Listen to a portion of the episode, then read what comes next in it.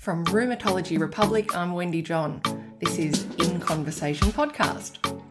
This past weekend, many of you had an excellent catch up at the ARA annual scientific meeting. It was a hybrid event, in person and online, with satellite hubs in Perth, Adelaide, Hobart, Melbourne, Sydney, Brisbane, and Auckland. Rheumatology Republic was there too, and we've captured some of the spirit of the conference with a spectrum of mini interviews with face to face participants at the Sydney Hub.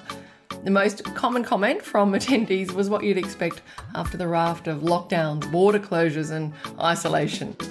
So nice to see everybody again. Oh, it's been excellent. I think it's been a long time coming and very glad that we're doing it again and hopefully long may it stay.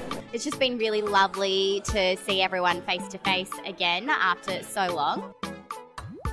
But beyond the excellent networking, freshly made coffee, and chocolate eclairs, the ARA 2022 was first and foremost a scientific meeting. I spoke with a few of the session chairs following presentations.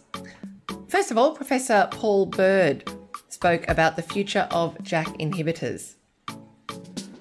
I think the JAK inhibitors have come under a cloud because of the recent safety data that was released. And so all of us are a bit confused. We know these drugs are really effective, but now we're concerned about safety, and obviously we don't want to do harm to our patients. So I thought this would be a really good presentation to do to show people the data in detail, show how they behave in the real world, and get them thinking about how they stratify therapy in their patients. So don't abandon the class because it could be actually, well, it is, and will continue to be something that's very effective for our patients, but it's getting people thinking.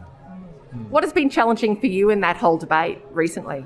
Uh, it's it's talking to patients and conveying risk. I think it's the biggest thing. The data's there, so we have to. Yeah, patients will come in on that medication, and you've got to convey the risk to them, and that's really hard. If COVID taught us anything, conveying risk is the hardest thing we do, and most people are, unless they've done their own research, it's really hard for them to make a decision on the spot. Any advice for your fellow rheumatologists? Uh, work on the data. Uh, if you're concerned, switch them.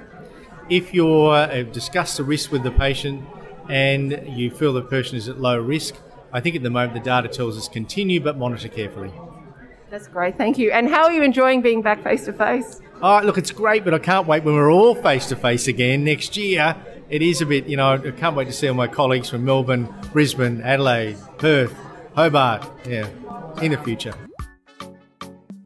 Quick chat with Dr. Mona Marabani, who chaired a session on sleep disorders, and asked her what had she found most interesting so far in the conference. Uh, for example, platelet-rich plasma, and our interventions for low back pain, lots of which don't don't work and may be harmful. So I think that was a real highlight for me to th- think about those things that go on a lot in practice and try to think of strategies to explain to patients why that's not the way to go. And other than that, the COVID session all was very topical, particularly for our patients. We worry a lot in our immunosuppression patients what we should be doing. So that was a very helpful session. And I very much enjoyed hearing Michael Irwin talk about sleep and inflammation, which I think is an area which we need to keep a watch on over the next few years. Is there anything differently that you will be able to do in your practice with regards to sleep as a result of that session?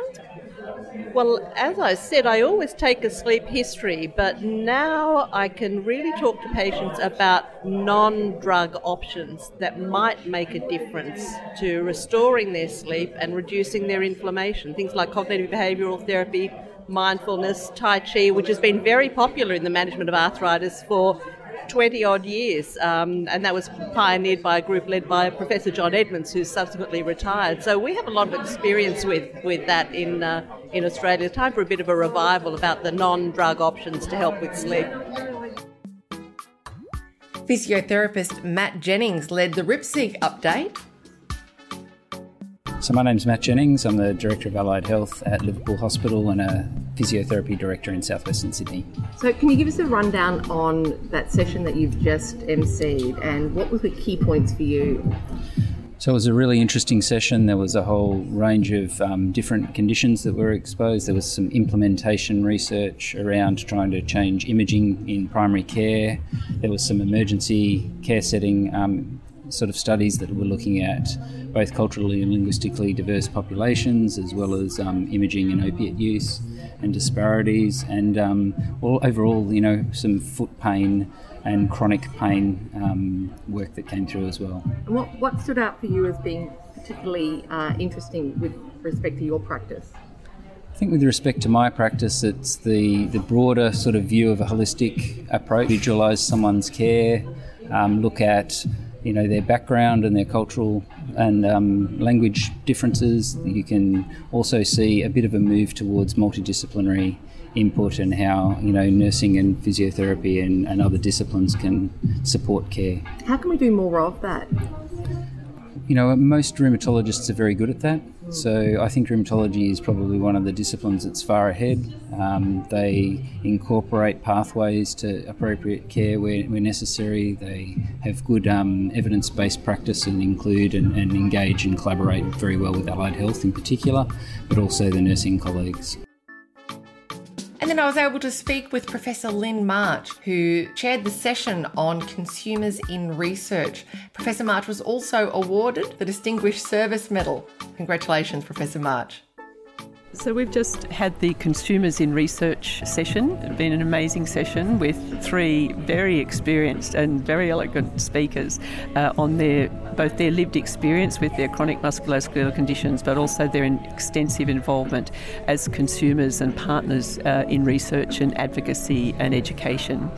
Uh, we heard from Ben Horgan uh, first, and, and he talked about um, really the uh, just how to engage consumers in research and, and very clear outlines and steps for, for that and, and the benefits of, of including the consumer voice uh, and um, and taking it all the way through, like right from the beginning to uh, developing the research priorities, uh, conducting the research, and then all the way through to actually helping implement uh, the research findings. And he found that as one of the most critical bits that motivate consumers to get involved, that they could actually uh, be the one, like they don't want to be involved and then see it go nowhere. So he said that's really where they can play a big part to help implement the findings.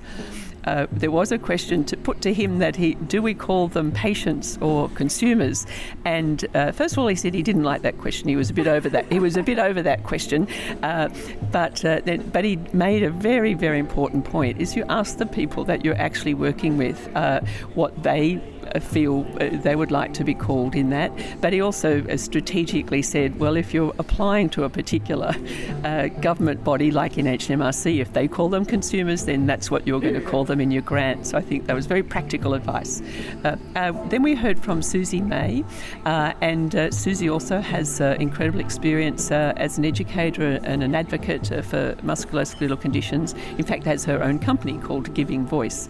Um, Susie's been extensively involved in state committees. Uh, she's also from uh, Western Australia and uh, has been involved with their local organisation, but now um, is in, uh, extensively involved with our national uh, Commonwealth government groups, including MSAC, helping work out what the the advisory group for, for what questions to ask on MSAC, and our health technology assessment group, and, and, then also ethics committees for, for grant review bodies. So extensive involvement there. Um, also involved in teaching uh, medical students and allied health professionals about uh, lived experience. Uh, but her uh, keynote was about the Living Guidelines program. So it's a program that's uh, coordinated by um, ANZMUSC, our clinical trials group, but also um, it's a part of the Targeted Therapies Alliance with the National Prescribing Service and the ARA, and funded through the, the Commonwealth Government, um, and developing living guidelines. So she gave a, a very elegant uh, as, as Twitter, uh, lots of tweets were going on uh, during the, the talk uh, uh, and picking up on what she was saying. Um, incredible benefits of living guidelines themselves in terms of keeping us all up to date, but also amazing benefits of having the consumer's voice in there to help set the actually what the priority question should be, uh, but also to get it in the right language so that the consumers can understand it and help us with. Um, she didn't really touch on it, but we actually have uh, decision aids as well. So to, to translate or transform the numbers, the data into um, infographics and things that, that patients and clinicians can can use to understand what the, the results actually mean? What, what are your benefits? And then what are the potential uh, for harms? She, it, it, was quite important to hear her take on the challenges as well um, uh, of involving consumers in that sort of process and uh, and the lessons learned. So there was a lot of really good key take-home messages there for how we'll do it better next time, or how others will be able to, to do it better. But um, uh, that that was uh, I, I really enjoyed that session. Our third speaker was Annie McPherson, and uh, Annie uh, is um, has lived experience with ankylosing spondylitis. In fact, she uh, actually founded uh, Angstbond Peer Support Group uh, in Victoria and also has had extensive experience now as an advocate and an educator to medical students and uh, allied health professionals uh, and now uh, is involved in ANZMUSC, so part of the consumer advisory group of ANZMUSC right from the beginning. So she was an inaugural member of that and outlined the process of, of ANZMUSC and how they review the grants, outlined their training and experience quite amazingly extensive in terms of what they, they've gone through for themselves to understand um, uh, their roles and responsibilities, but also to teach the clinicians uh, and uh, the ANZMUSC community uh, on how, how to do it better and how to um, understand the research and how to, again, also get the, uh, the research uh, implemented, do the right research so that you get the, you know, a meaningful result and then are able to um, disseminate that out to the clinicians and the community. So, again, sort of really outlining the, the very sound uh, methodology that goes into those involvements and the importance of getting it right and, uh, and what a difference it can make. I thought the session was uh, really, really important and how we should all be involving consumers that we all learn so much. But then there's always the ever present problem of the funding. And I think they're developing a consumer registry. I think we definitely should put that on our ARA website so we can find consumers to help us with our research, but also with them banding together, maybe there's a way to advocate for an actual musculoskeletal consumers alliance with all the different organisations and advocate to government to be able to fund those activities that really are very important. There were many rich, thought provoking conversations happening the entire time. Here are a few snapshots of what caught the attention of some attendees. Hi, I'm Mansi. I'm a physician scientist and a clinical education lead with AOWA. I'm at the ARA 2022 conference. Absolutely loving it. It's been so great so far, especially the fact that we are so many of us here in person to have that opportunity to reconnect with colleagues and ask questions in real time has been a real joy. I've enjoyed all the sessions. Have there been any key learnings for you from the research that's been presented?